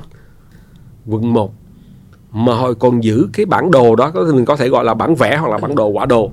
1865 mà họ vẽ bằng bút chì hồi đó chưa có máy. Ừ. mà cái cái bản đồ đó vẫn còn giữ nguyên cái trên cái giấy roki mình cầm mình cũng thấy rất là rung động. Ừ. sao mà họ có thể giữ được như vậy? Mà nhìn vào cái cái đường nét họ vẽ. Ừ. nhìn vào cái chi tiết thì mình mới phát hiện là đầu tiên họ không có thiết kế cái quảng trường mà bây giờ chúng ta gọi là quảng trường công xã Paris trước cửa nhà thờ bài như vậy đâu ừ. họ thiết kế khác. Có nghĩa là họ đã cũng thay đổi họ nghiên cứu. Cũng như bây giờ là trên internet bắt đầu ra cái một số cái hình họ đã đưa lên mạng đó. Cái master plan cái bản vẽ quy hoạch Sài Gòn 1880 mà màu ừ. chúng ta thấy kinh khủng lắm. Hồi đó họ đã tính toán họ bay trên kinh khí cầu để họ có thể vẽ ra một cái hình ảnh mà trong tương lai Sài Gòn đầy đủ phố xá nào thì chúng ta sẽ nhìn thấy Sài Gòn là một city of garden chứ không phải là garden of city nữa. City of garden. Một thành phố của những ngôi vườn. Đó ừ. là cái khái niệm mà những năm gần đây Singapore họ mới đưa ra. Chứ Tôi không dùng phải ờ, sông nước kênh rạch à? Không, ngoài cái vấn đề sông nước kênh rạch thì yeah. Dạ. lại có là vấn đề màu xanh. Cả các con đường đều viền cây xanh. Ừ. Rồi có công viên, có hồ phun nước cái đó là cái họ mong muốn họ làm họ cũng chỉ cho đến năm 1945 tôi nghĩ là người Pháp còn muốn làm nhiều thứ nữa ừ. nhưng mà là chiến tranh thì họ không làm được hết chứ dù các bạn hãy hình dung nhé cái chỗ mà vòng xây lê lợi Nguyễn Huệ đó theo tư liệu tôi đọc đó chúng ta thấy là có cái bồn nước đúng không ừ. bây giờ bồn nước đó bị xóa rồi bây giờ thay bằng một cái bồn nước mà hình hoa sen đó ha, có ừ. cánh hoa sen thưa các bạn cái bồn nước mà chúng ta đập đi đó liên quan đến trước cửa thương xá đất đó. Ừ, đúng rồi. Cái bồn nước đó là năm 1942 là mới xây dựng xong. Rất là hiện đại rất là đẹp. Và cái bồn nước đó đã có trên cái bản đồ quy hoạch của họ là 1880 các bạn có hình dung người ta người ta phóng một cái tầm nhìn như vậy và trên cái bản đồ quy hoạch đó các bạn sẽ xem thấy là người họ đã dự định cái chỗ nào để làm trụ sở của cái tòa thị chính bây giờ là ủy ban dân thành phố vân vân. Cho nên ở đây phải nói rằng chúng ta phải học người xưa. Ừ. ngay nhà Nguyễn cũng vậy. Giữ gìn lại sách vở. Chúng ta lên Đà Lạt các bạn sẽ thấy có một cái kho lưu trữ mà bây giờ được coi là di sản thế giới ừ. là các cái văn bản của quốc sử quan là cái bản khắc gỗ in ra sách đó. Ngày xưa là in trên trên cái bản gỗ thì vẫn may mắn là còn giữ lại được đó. Và rồi ở ngoài Hà Nội thì còn giữ được châu bản triều Nguyễn. Thế thì tất nhiên là có những cái nó là vật thể có những cái nó là phi vật thể thì nói chung tôi cho rằng có thể những cái điều như tôi nói thì chắc chỉ có một cái kinh nghiệm xuyên suốt là thế này thôi. Yeah. là chúng ta phải ý thức được là trong nay phải có xưa. Chúng ta là những người hiện đại thì chúng ta vẫn phải nhớ là chúng ta có ông bà tổ tiên.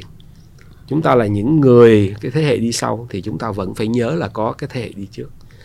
Chứ làm sao nếu mà chúng ta không có ghi lại không chép lại không thể hiện thành phim ảnh không ờ, đưa vào uh, postcard của bạn Quốc Khánh thì làm sao các bạn trẻ có thể biết được không ạ? Yeah. Các dạ. bạn cứ coi phim thì thấy phim Tàu mà chúng ta biết thậm chí Hàn Quốc có khi chúng ta thấy lịch sử nhiều hơn là chúng ta biết về chúng ta và thực sự thế giới đó nhiều nó có một cái ngành gọi là Vietnamese Study dạ, ở Việt Nam học trên thế giới họ nghiên cứu Việt Nam rất nhiều nhưng mà ngay cả những cái kiến thức mà họ có được những cái mà thành quả họ có được đó cũng chưa được phổ biến ở Việt ừ. Nam nhiều lắm tôi xin kể thêm đơn cử một tôi qua Paris tôi đến cái trường à, đại học Paris chuyên về kiến trúc. Thì tôi tôi, tôi hỏi họ là tôi muốn xem những cái à, tài liệu về à, Sài Gòn. Thì thưa các bạn họ đưa tôi vào cái thư viện tôi kinh ngạc luôn đó thứ nhất họ chuẩn bị cho tôi một cái tập tài liệu khoảng độ ba chục trang. Trong đó là những cái hình vẽ bản đồ mà ở nước Pháp đang lưu trữ về Sài Gòn.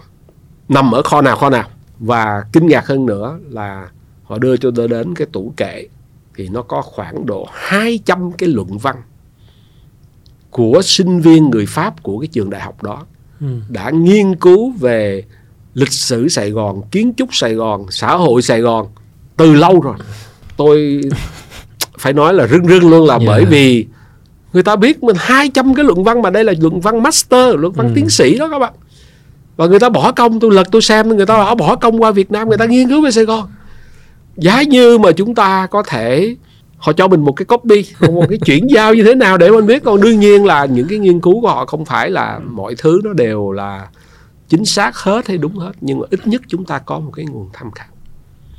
Thì tôi nghĩ có thể có một cái kinh nghiệm là chúng gì không Paris không sẽ uh, xây trong một ngày. Ừ. Sài Gòn chúng ta cũng phải mất ít nhất là 300 năm thì mới được như vậy cho nên không gì bằng chúng ta phải học hỏi học hỏi chính trong lịch sử học hỏi trong người xưa. Cảm ơn Tiến, thực sự nghe anh nói tôi thấy rất là xấu hổ khi mình sống ở Sài Gòn bao nhiêu lâu nay mà có rất nhiều thứ mình không có biết đến và người ta hay nói về chúng ta nhìn về tương lai, xây dựng một thành phố tương lai như thế nào. Nhưng mà nếu mà không trân trọng mà không biết về quá khứ thì rất là khó để mà xây dựng tương lai và thực sự là có quá nhiều thứ về cái thành phố này. Mà mình mình thật sự khi mình hiểu về cái lịch sử, hiểu về những cái thứ trong quá khứ thì mình trân trọng hơn cái tầm vóc của một thành phố này như thế nào, bởi vì nó đã từng là như thế. Quay trở lại câu chuyện phát triển Sài Gòn ở thời điểm hiện tại và hướng đến tương lai, thì anh anh anh Tiến cũng nói là chúng ta đã là, từng là một cái kinh đô sông nước và bây giờ là do sự phát triển của kinh tế thì có vài thứ nó phôi pha đi. Nhưng bây giờ để phần nào đó tiếp tục phát triển và uh, vẫn tận dụng cái thế mạnh về về các hệ thống kênh rạch về sông nước về thành phố gần biển. Thì theo anh Tiến thì chúng ta đang có những cái kế hoạch như thế nào? Anh quan sát được những gì về cái việc là phát triển cái cái nền kinh tế sông nước và sử dụng cái thế mạnh sông nước để đẩy mạnh Sài Gòn hơn nữa? Từ đây về sau. Tôi có thể chia sẻ với các bạn là cái niềm vui mừng là trong uh, vài năm trở lại đây uh, cụ thể là khoảng 2 năm trở lại đây yeah.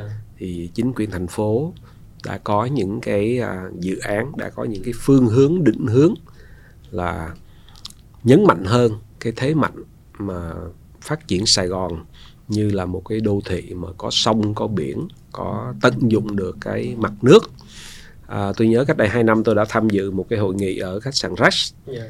là để à, có một cái cuộc hội thảo về à, cái đề tài này và gần đây nhất là những cái biểu hiện để cho thấy là có một cái quyết tâm.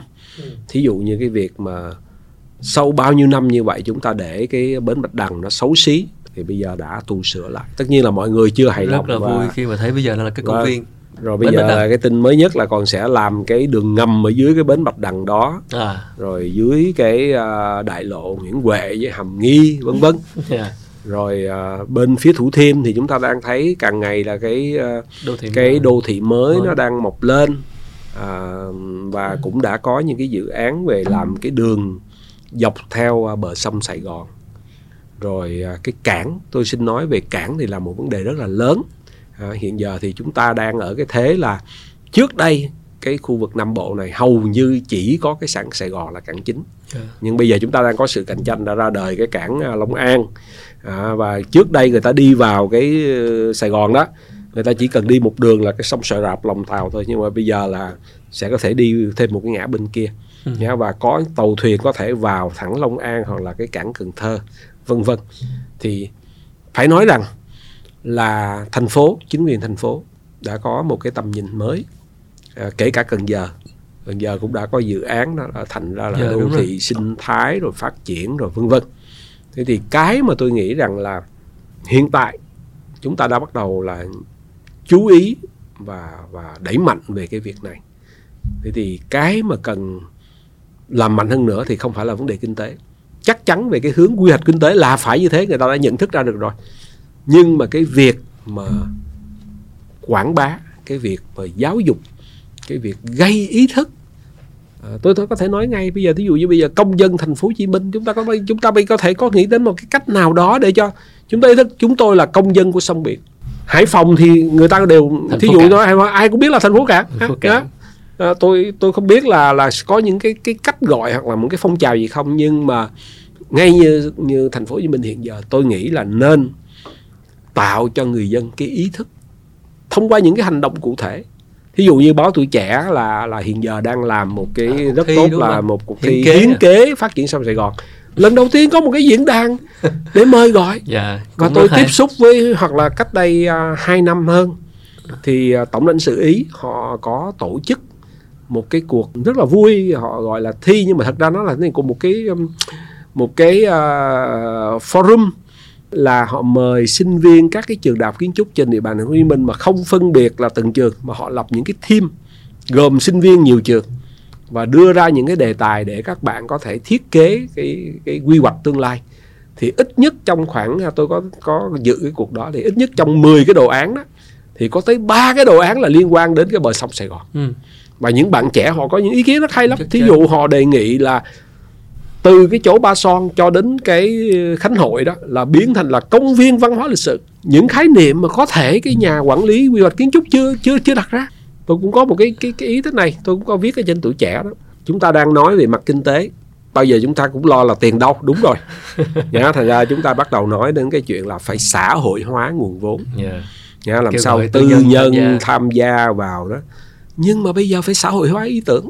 Ừ tôi cho rằng đầu tiên là xã hội hóa ý tưởng, có nghĩa là ý tưởng phải đến từ cái cộng đồng dân cư, từ những người yêu Sài Gòn, rồi chính quyền lắng nghe, rồi các nhà chuyên môn lắng nghe. Công việc đương nhiên là các nhà chuyên môn phải chịu trách nhiệm, nhưng mà các nhà chuyên môn phải dựa trên, phải thâu thập được nhiều nguồn thông tin. Chứ nếu chúng ta chỉ thuần túy nhìn ở đây là vấn đề kinh tế, hoặc là vấn đề xây dựng, vấn đề nguồn vốn thôi, thì chưa đủ. Thí dụ như cái bến bạch đằng cần bây giờ đến khi chúng ta thấy không? Cái một cái công trình làm mấy tháng trời tốn bao nhiêu tiền? Dạ. Nhưng mà không hỏi ý kiến dân trước cho nên là đến lúc ra thì ờ ồ sao tự dưng không có không còn cây xanh nữa? Họ đốn cây xanh hết. Họ làm những cái cây mới không có làm không tạo ra được bóng mát. Ngay cả một cái chuyện tôi thấy rất ngạc nhiên một thành phố như Sài Gòn cái trình độ thành phố như lớn như thành phố Hồ Chí Minh bao nhiêu trường đại học kiến trúc bao nhiêu trường đại học mỹ thuật. Mà các bạn thấy cái lan can của cái bến bạch đằng đó rất là bình thường nó y như là đi qua kênh nhiêu lộc hay gì đó. Mà trong khi đáng nhé đó mà các bạn thấy cái mà ngày xưa đó cái lan can cũ nó để lại nó cũng đã có một cái kiểu kiến trúc riêng của nó. Dạ. Thì đáng nhé như có một cái cuộc vận động ý tưởng trước một cuộc thi ý tưởng trước chúng ta có thể làm cái lan can mà dọc cái bờ sông bến bạch đằng đẹp hơn như nhiều. Ngay tôi đến vừa rồi tôi đi cái chỗ mà Vạn Phúc City là một cái khu của tư nhân họ Dạ. làm ở chỗ Thủ Đức thì cái bờ sông của họ trời ơi các bạn biết không? Họ làm đó họ làm cái lan can đó. Nó uốn lượn và nó sơn cái màu cam tạo ra một cái cảnh quan khác liền. Chứ không phải là một cái bình thường rồi xăm xịt như thế này. Ngay cả những cây cầu các bạn có để ý không? Chẳng lẽ người Sài Gòn không biết hưởng thụ cái đẹp? Ừ. những cái cây cầu mới các bạn thấy người Pháp họ làm cái cây cầu mà ờ, nhị thiên đường á hay là cái mấy cái cây cầu cổ đó lúc nào họ cũng tìm cách là làm những cái trụ cầu có hình dáng có một cái gì đó mỹ thuật. Trong cái xây dựng nó coi có vấn đề mỹ thuật. Nhưng mà lạ quá từ ngày chúng ta làm những cái cây cầu vượt những cái cây cầu mới các bạn nhìn thấy xem nó rất là đơn giản nó chỉ là xi măng với thép chân chuỗi. Chắc là là khánh cũng đi paris đi nhiều nước không trời ơi những cái cầu bây giờ chúng ta hãy hình dung những cây Yeah. cầu mà sắp tới mà bắt qua cái dòng sông sài gòn để qua thủ thiêm tại sao chúng ta chúng ta tốn rất nhiều tiền cho cái chuyện xây dựng mà chúng ta không tốn thêm một ít tiền Ừ. cho cái chuyện mỹ thuật các bạn thấy không đó tôi cho rằng là phải xã hội hóa ý tưởng phải có nhiều ý tưởng hơn để cho người dân thành phố được tận hưởng được thụ hưởng Ừ. là chúng ta đang sống ở trên một thành phố không những giàu có về lịch sử giàu có về thiên nhiên mà còn giàu có về cái đẹp giàu có về cái sự sáng tạo. Người xưa đã để lại cho chúng ta những cái cảnh đẹp thì chúng ta cũng phải để lại cho con cháu chúng ta. Tôi nói cái này hơi qua một chút xíu nữa. Các cái cao ốc các bạn thấy bây giờ chúng ta có thể tổ chức vào khánh thử làm một cái cuộc bình bầu đi. Hình dáng những cái tòa nhà cao tầng mấy chục tầng ở thành phố Hồ Chí Minh này ở khu trung tâm quận 1 này Ừ. cái nào là đẹp? Hay là nó khó. cứ là lợp Yeah. kính kính mít khối nhá Dạ. không có một cái đường nét gì riêng á rồi vân vân chỉ được một vài cái thôi. Anh có nghĩ là dọc ven sông Sài Gòn thì có thể là đang lẽ lẽ ra là có thêm nhiều cái công trình văn hóa thay vì là những dự án thương mại san sát san sát nhau không? Anh có nghĩ như vậy không? Chắc chắn là Dạ. chúng ta phải thêm à, những cái à, gọi là tiện nghi. Dạ. Nha cái facility tôi thấy thí dụ như ở cái mới nhất có những cái nhỏ nhỏ tôi thấy rồi đó là là là thán phục người tại sao một cái cấp quận họ có thể làm được. Thí dụ ở cái à, công viên Văn Lang đó ngày xưa nó chỉ là cái chỗ mà bãi đất rồi người ta tập thể dục thôi. Ừ, ừ, bây giờ các bạn biết mới nhất là trong cái tháng này vừa rồi là họ làm một cái thư quán. Ừ.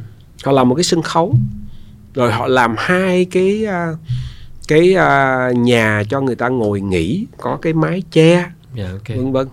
Thế thì dọc theo cái uh, bến bạch đằng. Tùy tất nhiên nhưng mà chúng ta tôi nghĩ rằng thí dụ như là dọc cái bờ sông sài gòn đó nó phải phục vụ những cái việc này thì tùy theo cái mục tiêu.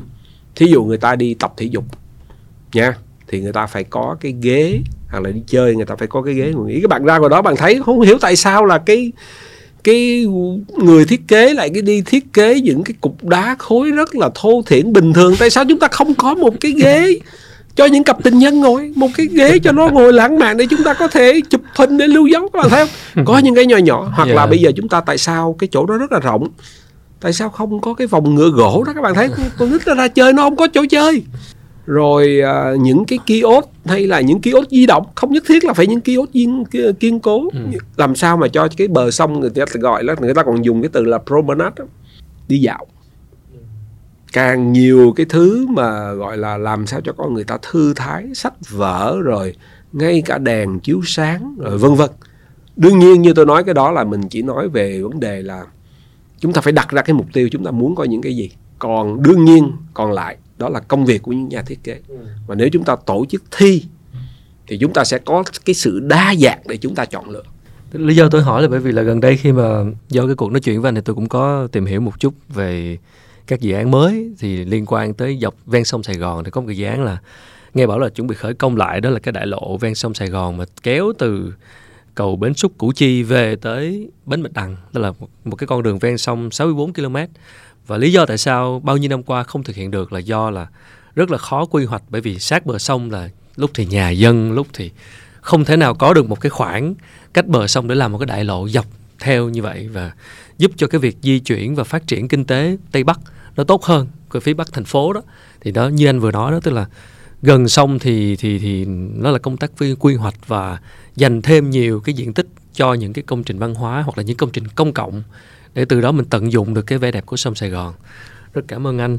Vậy thì uh, người ta nói là 60 năm cuộc đời. Anh Tiến năm nay thì tròn 60 anh cũng sinh ra và lớn lên ở Sài Gòn và hiện nay đang nghiên cứu anh viết rất nhiều về Sài Gòn thực chất thì với anh anh, cái điều mà anh anh anh hình dung ra được sự phát triển của Sài Gòn nó như thế nào? Tức là một cái Sài Gòn trong mắt anh, trong tương lai, hoặc là cái điều mà anh mong muốn một cái Sài Gòn này phát triển, anh nhìn nó như thế nào? Một cái một cái ước vọng gì đó với Sài Gòn?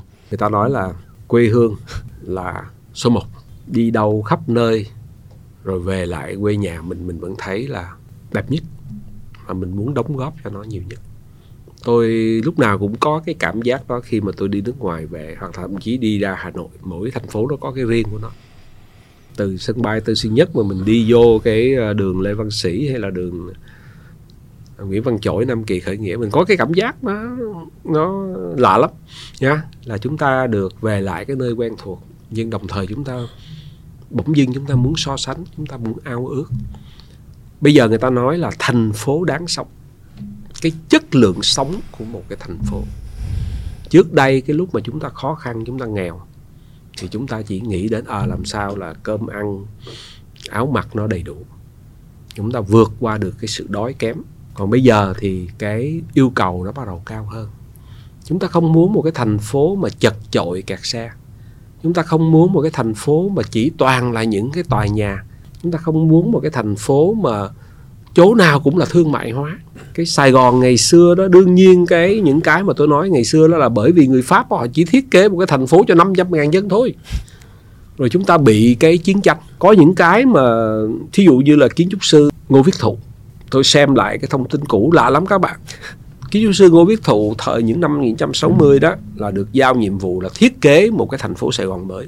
Kiến trúc sư Ngô Viết Thụ đó đã đặt cái plan đặt cái kế hoạch đó à, đã vẽ ra rồi là trung tâm của Sài Gòn lúc đó lại chính là cái đường Trần Hưng Đạo từ chợ Bến Thành vô đến cái chỗ Đồng Khánh.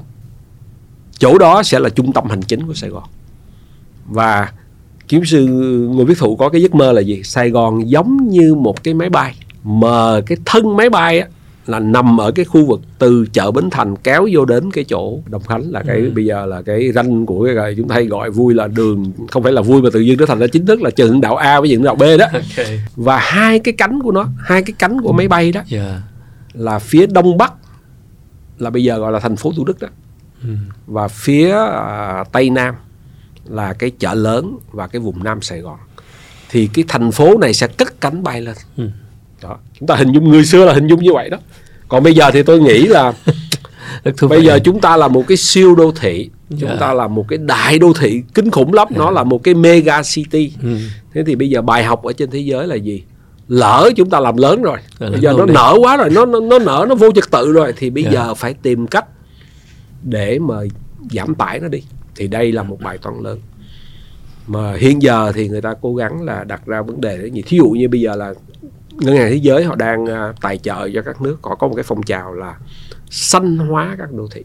Nó ra luôn một cái gọi là green economy. Yeah, nền kinh thí dụ bây giờ nhiều nước là bây giờ họ đầu tư là gì?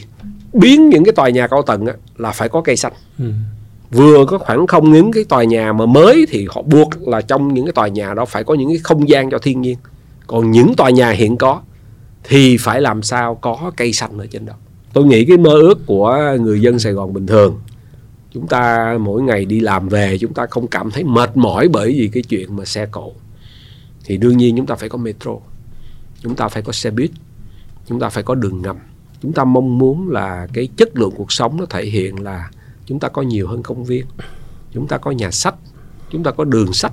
À, chúng ta không thể bây giờ nó khánh thấy đó nếu mà không á thì cuối cùng á là có thể là người dân thành phố tự kỷ hết là bởi vì đi ra ngoài đường khói bụi nhiều quá ô nhiễm nhiều quá người ta ở nhà người ta xem internet thôi yeah. Dạ. mỗi người chẳng lẽ chúng ta mong muốn là sẽ người dân thành phố Hồ Chí Minh đó là mai mốt là hình ảnh là từ em bé cho đến người già người trẻ từ 24 trên 7 là cứ cầm cái điện thoại di động để mà lướt sách đúng không yeah. chúng ta dạ. phải có cái chỗ để chúng ta thư thái và đương nhiên cái ước mơ chung là gì để đạt được cái việc đó như nãy mình nói đó là Paris không chỉ xây một ngày có một cái câu phương ngôn là như vậy cái điều mà như là là khánh nói nó xây cái đại lộ dọc ven sông nó lâu lắm ha nhưng mà có những cái đương nhiên nó phải mất 5 năm 10 năm 20 yeah. năm có thể tuổi của tôi với Khánh là đợi đến 80 tuổi có thể mình yeah. mới thấy nó lo ló nữa giống như mẹ tôi năm nay 93 tuổi và tôi vẫn mong là mẹ tôi sẽ được đi cái chuyến metro đầu metro. tiên hàng vậy thì rồi cũng sẽ đến và chính những cái việc chỉnh trang đô thị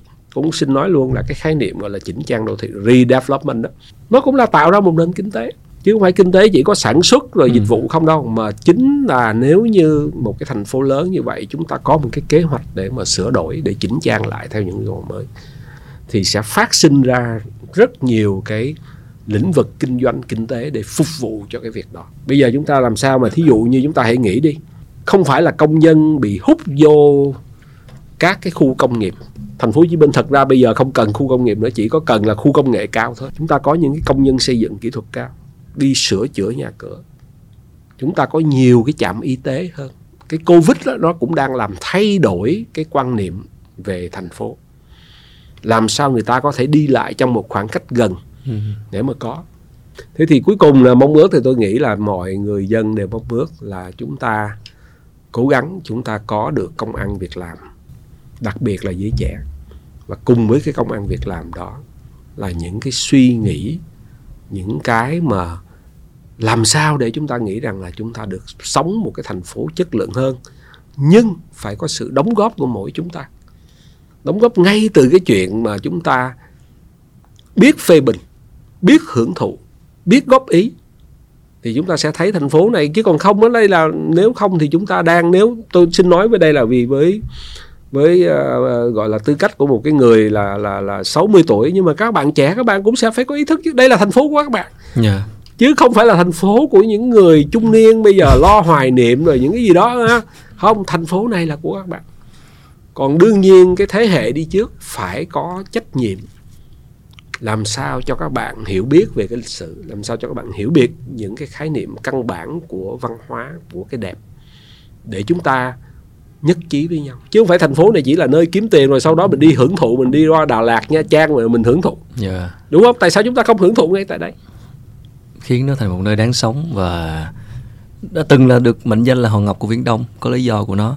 Và anh đã làm tôi nhớ đến ờ, lúc nãy anh em mình có trao đổi là cái cái logo đầu tiên về thành phố năm 1870 người Pháp họ làm cái logo thành phố thì trên logo nó họ có hình ảnh một cái con thuyền uh, và nó cho thấy là đây là một cái kinh đô sông nước. Và kèm thêm cái dòng chữ là hang on I will develop. Tạm dịch là đợi đó tôi sẽ phát triển từ từ tôi sẽ phát triển và để cái sự phát triển hướng đến tương lai thì sẽ cần trân trọng những cái di sản và những cái thứ thuộc về trong quá khứ những cái điều mà đã hình thành nên Sài Gòn này đúng không anh? Đúng. Dạ. Cảm ơn Khánh và tôi nghĩ là thế này. Một trong những cái chuyện rất quan trọng là những người uh, mà đang làm cái công tác truyền thông, đang làm cái công tác thông qua các cái phương tiện hiện đại này để mà đưa những cái ý tưởng, câu chuyện hay. Dạ, cảm ơn Tiến rất nhiều. À, thực sự là qua phần chia sẻ vừa rồi thì uh, bản thân tôi cũng cũng rất là xấu hổ khi mà mình là người sinh ra và lớn lên Sài Gòn bao nhiêu năm qua gần 40 năm nhưng mà có những thứ mình cũng chưa biết đến và chắc chắn là sẽ còn phải học hỏi rất nhiều. À, hy vọng là những bạn đang xem chương trình đang nghe cái podcast này có thể là các bạn uh, cũng sinh ra và lớn lên ở Sài Gòn như tôi hoặc không biết là các bạn đã sống ở Sài Gòn bao nhiêu năm hoặc các bạn chưa đến Sài Gòn bao giờ thì phần nào chúng ta hiểu thêm về thành phố này thành phố Hồ Chí Minh à, từng được biết đến với cái tên Sài Gòn với rất nhiều à, những di sản và một cái quá khứ à, mà chúng ta cần phải hiểu biết nhiều hơn để chúng ta có thể kiến tạo một tương lai. Đây là một thành phố một kinh đô sông nước và hoàn toàn chúng ta vẫn có thể bảo tồn những giá trị di sản à, thực hành những cái công cuộc liên quan đến nền kinh tế di sản để đảm bảo tính bền vững cũng như là đóng góp vào sự phát triển của thành phố trong tương lai. Thì um, hy vọng là qua podcast này và những lời chia sẻ của anh, anh Phúc Tiến chúng ta hiểu thêm và yêu hơn thành phố này. Cảm ơn các bạn đã lắng nghe chương trình. À, nếu mọi người thích chương trình thì có thể bấm subscribe kênh hoặc là like hoặc là share cái video này. Hoặc là comment cho chúng tôi đóng góp thêm ý tưởng ý kiến về thành phố Hồ Chí Minh thành phố Sài Gòn à, xin hẹn gặp lại mọi người trong những tập lần sau một lần nữa xin cảm ơn Tiến rất nhiều dạ yeah.